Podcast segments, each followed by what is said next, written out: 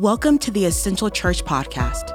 Our goal is to strengthen and equip church and ministry leaders just like you through practical and theological discussions about some of the most pressing and important issues facing the local church today. We feature conversations with members of our team here at New Life Church in Colorado Springs, Colorado, as well as interviews with authors and thinkers from around the world. You can follow the Essential Church on Instagram, Facebook, and Twitter.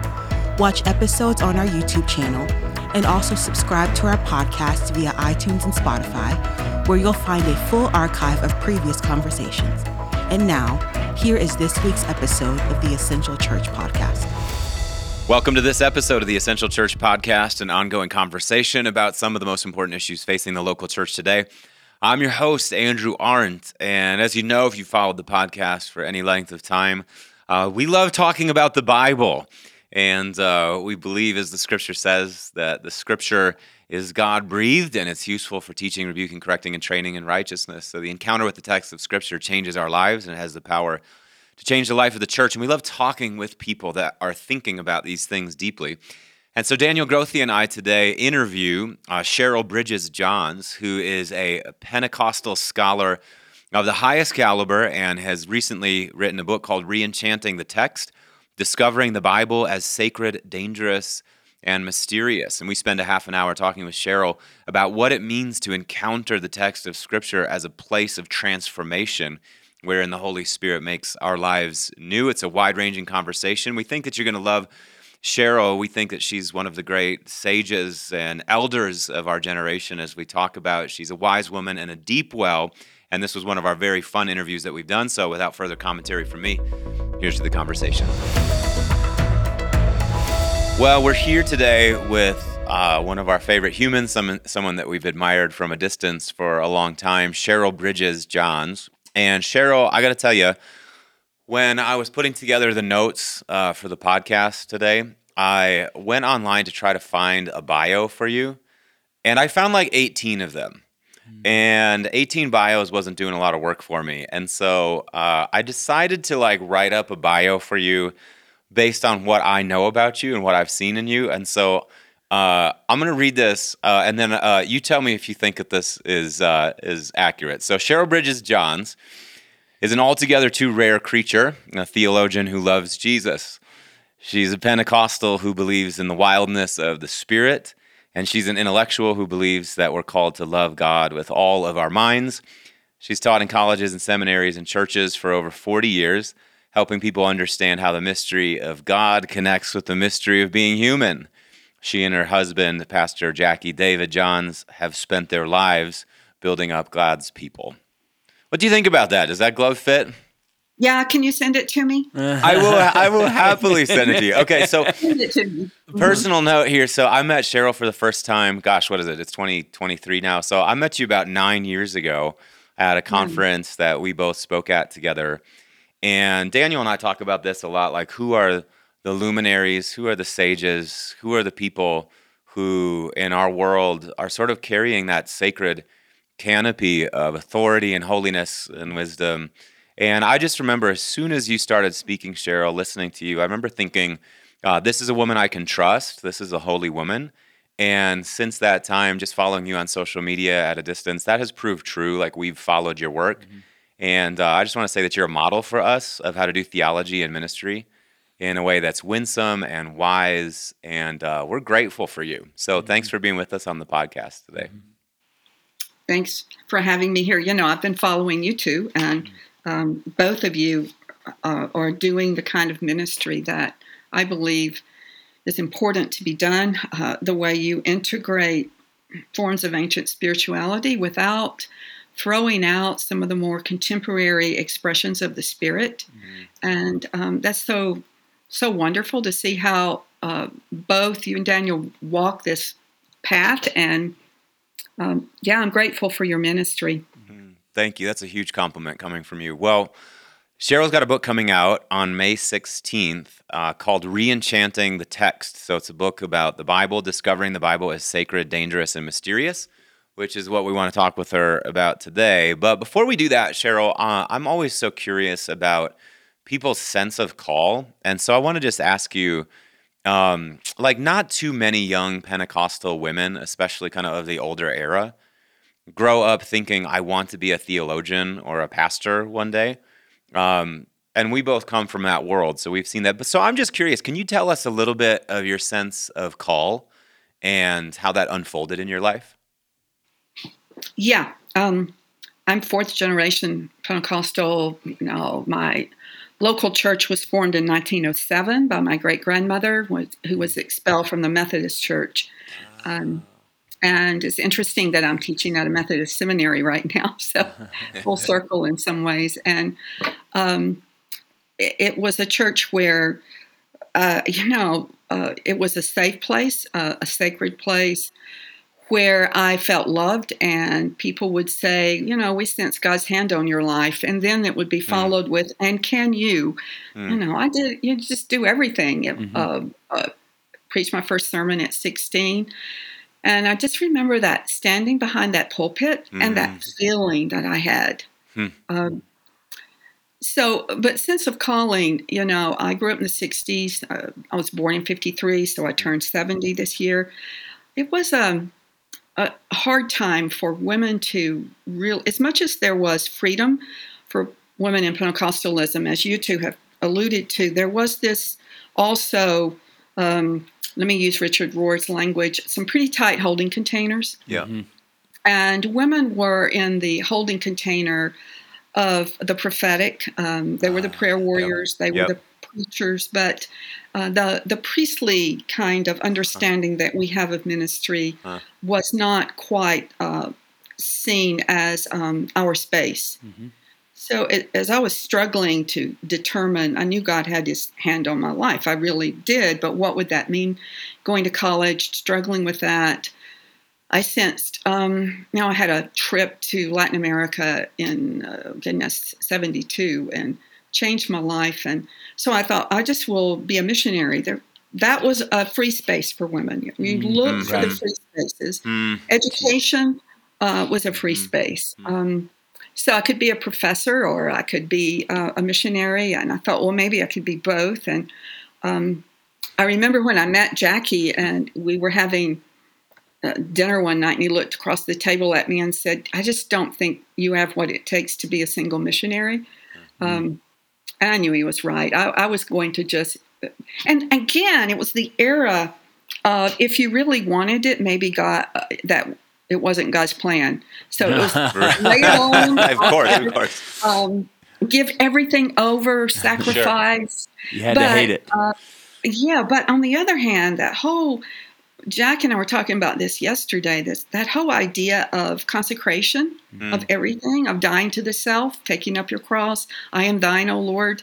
Mm-hmm. I miss that. Mm-hmm. It's not being integrated into discipleship. So I know there was over overuse of it, but on the other hand, it was a sense of you know I give you my all, whatever it is, yeah. take it and whatever you give back to me, I'm, I'm grateful. So, you know, Jack and I married and went to grad school together at Wheaton and then uh, taught at a little Bible college in North Dakota for three years, and we loved it there. Um, went back to, to school, got our PhD at the Southern Baptist Seminary, uh, not the one that currently exists, but one before then. And um, was a good time of uh, our lives of flourishing academically and all. And we came to Cleveland. Uh, my husband became an associate at a church here. I began teaching at the Pentecostal hmm. seminary at that time was called the Church of God yeah. School of Theology, and then he later joined us there, and sort of we became part of the what was later known as the Cleveland School of Pentecostal Theology, and there was a cadre of us. Um, of, of boomers who had kind of gone through college together, and um, God sort of God gathered us in the mid 80s, mm-hmm. and we began to ask questions, hermeneutical questions, is there a hermeneutic of the Spirit? mm If so, what does it look like? Are mm-hmm. we just evangelicals plus tongues, or what are we? Uh, so the whole ideas of of liberation, of drinking from our own wells, and mm-hmm. at that time, higher education began to open up to the particular voices in um, at ver- various uh, divinity schools and seminaries, you could you could explore those questions. Whereas the generation before us, they really weren't even allowed to ask that. Mm. So it's been a good good time uh, of of being part of that um, of that quest. And then we planted a church in '89 and pastored that for 27 years. It was a wonderful experience um, and wonderful people. Uh, and we're retired from that now, and I'm semi-retired from teaching. I teach part time, mm-hmm. and in this new phase of life, um, where I just believe that the Lord is calling us to, calling me to be an elder in some form. Yes. Women yeah. aren't often allowed to be elders. Yeah. We just have to be older, more updated versions of a 25 year old self. All right. Um, Jeez. Right like guys still call their wife my girl, right? Yeah. You know, right. so I can get my feminist hermeneutic on, but y'all yeah. don't want me. Y'all don't want me. You, probably don't want that me to show up. So. Go ahead. So funny. Go on with it, but yeah, well, it. Uh, you know how Beth Moore. She deserves to be an elder, but yeah. her tradition had no space. Yep, sure. Uh, for that, and I have found some of the same things. I had to leave the Church of God I went back home to the International Pentecostal Holiness Church. Yeah. yeah. And um, they have welcomed me warmly. So cool. So it's been it's been a difficult last couple yep. of years, but on the other hand, God is so faithful. Yeah, I have such respect, Cheryl, for people who choose, and sometimes circumstances push you into it. Sometimes circumstances will push you away from it too. But for people who choose to do theology and ministry out of the social location that they were reared in. And mm-hmm. I hear that. I hear an affection for your background and a determination. I love the, you know, Gustavo Gutierrez drinking from your own wells. Like, let's mm-hmm. be the people that we are. Mm-hmm. And so your eldering of the church, I think, comes out of that deep identity that you have. Um, you're a woman that loves the scriptures, which is what this book is about. And I want to ask you about it. So we'll just start here. But you quote James Smart, and he talked about uh, I loved this phrase, the strange silence of the Bible in the churches. And he said this that scripture is falling silent in the preaching and the teaching of the church and in the consciousness of the Christian people, which is odd because, as you point out in your book, the proliferation of Bibles is at an all-time high. I think right. like something like the American average American family is buying like one new Bible per year. Most mm-hmm. homes have just short of about a dozen Bibles in them and yet Christians are not reading it anymore. It's not saturating our imaginations mm-hmm. in the way that it once did. Uh, wh- why do you think that is? Well, as you as you see in the book, I, I kind of go into what I think is the history behind that, and I call that, you know, using Charles Taylor, yeah. um, mm-hmm. the history of disenchantment and yeah. The burden of the modern world um, that uh, Max Weber said to science students in Germany was, you just got to bear this burden uh, to be scientific. Uh, you got to bear the burden of disenchantment. Mm-hmm. Um, and Protestant forms of religion during the 20th century just became um, thoroughly modern and yeah. disenchanted and um, using Taylor's language, uh, full of excarnation or yeah. The escape of or the absence of the sacred in the tangible. Yeah. Mm-hmm. And it's so interesting, back to the Pentecostal tradition, we, we had the presence of the sacred in our bodies, being filled with the Spirit. We had, you know, the laying on of hands, the oil. It was such um, a rich, uh, mysteriously embodied uh, form of religion. Mm-hmm. But I think as we became more evangelicalized uh, and all. We we adopted some of the mm. Protestant forms of disenchantment. Reading the Bible, mm. uh, the way we, um, my grandmother, great grandmother read, you know, we were told that that was um, too experiential, too hmm. subjective, mm. and we needed to learn good fundamentalist hermeneutics. Yeah. yeah, that that whole process of disenchanting the scripture is aligned with the disenchantment of the world and also of Protestant forms of religion in the in the you know in the Western world. Mm-hmm. Hey guys, Andrew here, cutting in real quick just to remind you of our upcoming Essential Church Learning Community here in Colorado Springs, February 21st and 22nd. It's a couple days of conversation around the theme of healthy church. What does it mean to be a healthy church? We talk about some of the key indicators of healthy church. We're going to talk about developing a healthy staff and leadership culture. We're going to talk about some of the principles of self leadership, self management. And then we're also very pleased to welcome special guest Katelyn Beaty, author of Celebrities for Jesus, to talk about the problem of celebrity in the contemporary church and what we can do about it. It's going to be a great couple days together. Spots are limited, so head to our website and register today. Can you think out loud with us right now? Take I want to like take me to root memories for you of your great grandmother and your grandmother. How did they read the Bible? How did they like tell me about their mysticism? Tell me about their experience of the Spirit. What did it look like? What did it sound like? What did you hear from them? Take us to those root memories. Yeah, I don't remember either one of them because my parents were older when they married, and but I, I remember you know Andrew's wonderful book, uh, the saints that you grew that were around you, Mm-hmm. and how they how they um, the Bible to them was um, a presence, Yes, a space of fellowship. yes, In using the Orthodox language, it was an icon. Yes. It was a portal.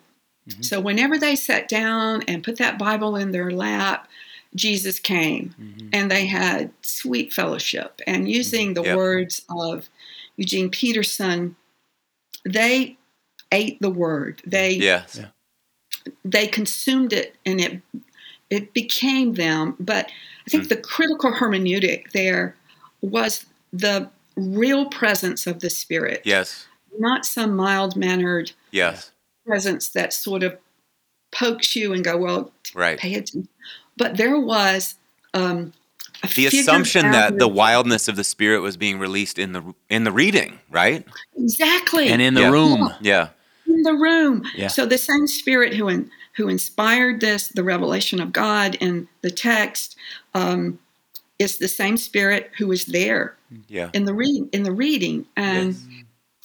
that is not necessarily subjective. that's right. It's different. It's mysterious. Yes, Uh, and again, the modern disenchanted world will label that subjective experience. right. But it is it is subjective in that it's intersubjective. It So who you have behind the text is the triune God, who by the Spirit Yes. has recruited these words and is using them to change the world. And then you have the Mm-hmm. human subject, and we're tangled up with one another over our conversation about these words, right? That is saying it so spot on. That's wonderfully said. Mm. Let me ask about prayer because I think with this, uh, like I'm envisioning your great grandmother or the saints that Andrew and I grew up with, and I've been in those rooms where something switches. Yep. Like Oh. eh, man, just the the atmosphere, and you know that we're this is as thin a space as you're going to find on this side. So tell me about prayer. I think the moment we're living in in this kind of precious evangelical thing that we're calling church is um, kind of a fortune cookie. Um, you know, give your tr- sweet little sentences to God. But tell me about the prayer you know about hmm. that formed your great grandmother's generation, the holiness tradition. Tell me about prayer. Hmm. What it, what is it? What does it look like? What does it feel like? Yeah, I think I would best say it was a life. Um, hmm. And they kind of had the way of praying all the time. Mm-hmm. But then there were times of deep, fervent prayer. Mm-hmm. But they could, my husband's mother was one of these women we would call a prayer warrior. Mm-hmm. She didn't work outside the home, but she would literally pray hours a day. And Yeah. an intercessor, a lay teacher, mm-hmm. preacher, had 50 people in her Sunday school class. Mm-hmm. Um, I have been in the room when she prayed, and everything. There was this figure ground reversal, what you're mentioning, where all she has to say is "Our most precious heavenly Father," And and the room tilts. Yep. Yeah. everything changed. And I have seen where she would lay her hands on someone, and they would be instantly healed. And yet, she lived in the paradox of, of suffering from kidney disease all her life, Huh. uh, and could walk away in pain, after she prayed for someone who was healed. And I think one of the marks of these saints was the ability to live in the paradox Right. of pain and suffering, knowing and not knowing, the mystery. They didn't have to settle everything. Um, they could just say, "Well, I just don't know about that," Mhm. you know, and and be Yeah. okay with that. Yeah, yeah. Uh, Our friend Chris Green, our mutual friend, he calls it. Um, he's talked about Pentecostalism as like a blood and wounds mysticism. I think yep. is like his thing, which Yep. is like Yes, we yes. acknowledge the wildness of the Spirit and the new creation that comes through the Spirit, but we're also unwilling to turn a, a blind eye to the difficulties Yeah. of life. I think also that means that we're unwilling to turn a blind eye to the difficulties of the text um, in a way that would preserve the mystery. Can you talk about that a little bit? Like, how does a right, let's call it a right Pentecostalism, like that blood and wounds my- mysticism, how does that Mhm. help us continue to approach the Bible as a great and life giving mystery? Yeah, uh, you know, there's this phrase people use, uh, the plain reading of the text. Uh, I just, just Yeah, it's terrible. It, it really was the hermeneutic of Hodge and others when they were advocating for slavery and Jeez. Um, saying the abolitionists, you know, they just interjected their own feelings in a, a proper reading of the text was, you know, God ordained slavery, et cetera. Right. Um, Uh-huh. so there's Wow. this reading, I think, that is um, not dependent upon all the pieces being put together. Yeah. And that scripture shows us some very dark places. And you know, there are places in the world you don't go to without the Spirit. Like, I just, there are some places you really are not safe. Mhm. I think there are places in scripture that I wouldn't want to go to, like the Judges passage Yep. where Mhm. the concubine is thrown out, gang raped, and dies. I don't want to go there alone Yeah. because I can't give a rational explanation for that. And um, there's um, the grief of the spirit that is in human brokenness that is often overlooked in fundamentalist interpretations of the text. Um, you know, where is the spirit in this text? Um, in the dust, you know, in, uh, in the dust there with the woman, or in the room with Lot's daughters when he volunteers to Yeah. throw them out, or, um, you know, where is the spirit of God? So uh, we don't have to gloss over Uh-huh. I I think the um, trauma and abuse that human humans the re- records of that in the Bible because it's not a final word there. Right. It's uh, it's moving in a redemptive pattern, a redemptive direction, Yep. and it's grieving. You know, I see the the hermeneutic of grieving Yeah. over the brokenness and the spirit brooding over that, brooding Yes. over the text, brooding over human life, the creation, and then transforming. So we we groan, we we That's right. Yep. and we wait Yeah. as the spirit broods, and waiting in that not yet. Yep. that's an important thing to do. What's fascinating, I, I just if you don't mind, I, what I love about what you're saying here and what you've got me thinking about is how the spirit is not just brooding in the passage, and Mhm. we're not just seeing the spirit kind of working there and then leading it on this you know trajectory of you know this redemptive trajectory, salvation history, but the spirit's also brooding over our interaction with it in that moment. Mm-hmm.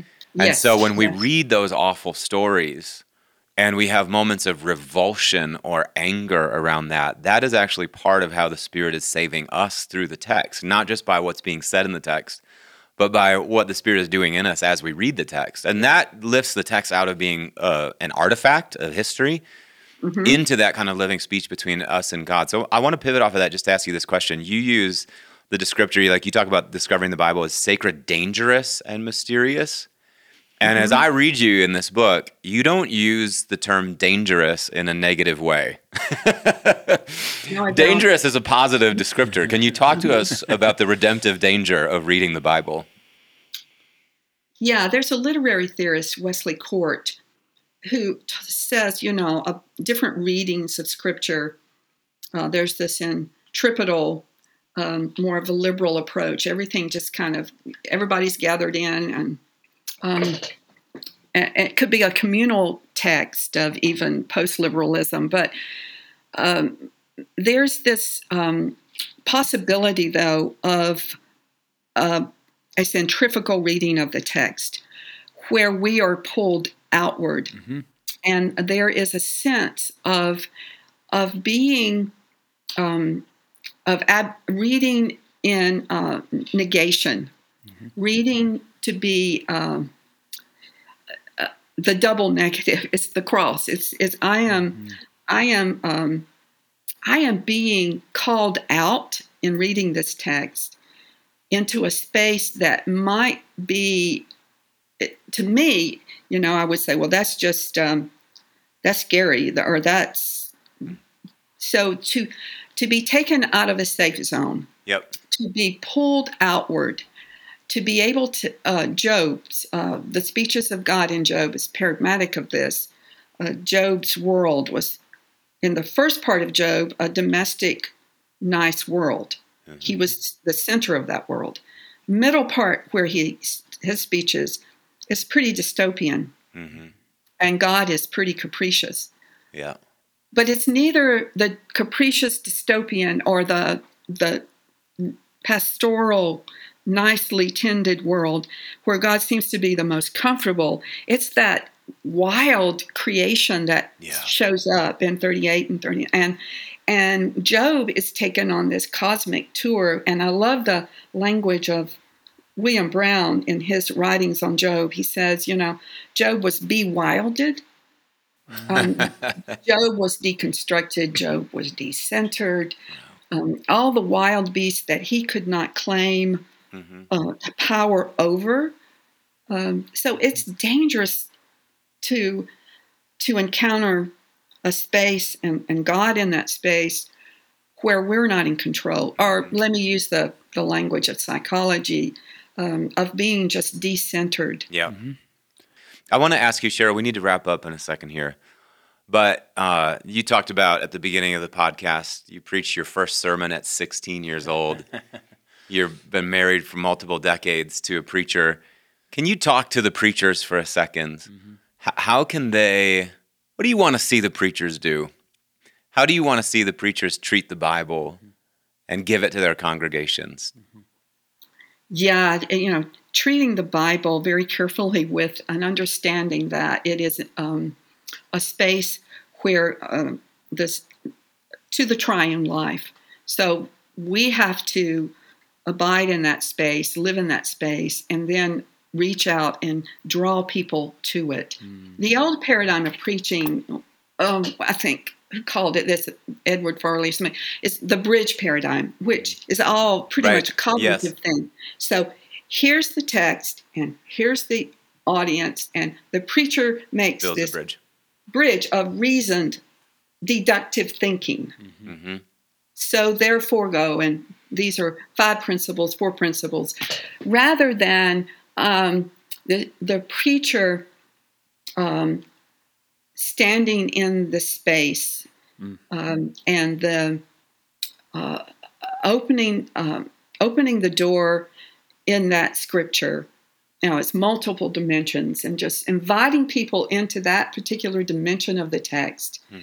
the Spirit coming and dancing with the Spirit, mm-hmm. so that the Word is um, allowed to be um, freed in the congregation and uh, dances over the congregation, lives in, and the sense of stewarding the word, um, dancing with the spirit, rather than helping people make these logical yeah. connections that they will forget the next week. Mm-hmm. Um, it's it, it, can be deeply um, you know, you can tease out a chiastic structure and it can be really good textual work, but the way you do it and um, there's a um, there's the word, you know, the the living word, and Christ is that living word, and mm. we're just invited in to help the spirit. You know, script that script that world using Walter Brueggemann, the alternative world, the alternative imagination, and bring people into um, into that sacred space. And they don't. And you know, when it happens, you you can't make it happen. You don't. And then, but there, when you're there, you know, I don't want to leave. Mm-hmm. Well, Cheryl Bridges Johns, thanks for being on the podcast with us. The book is Reenchanting the Text, Discovering the Bible is Sacred, Dangerous, and Mysterious. You can pre order it, it's due out May 16th. We're so grateful that you joined us today, Cheryl. Thank you for having me. It's been a delight.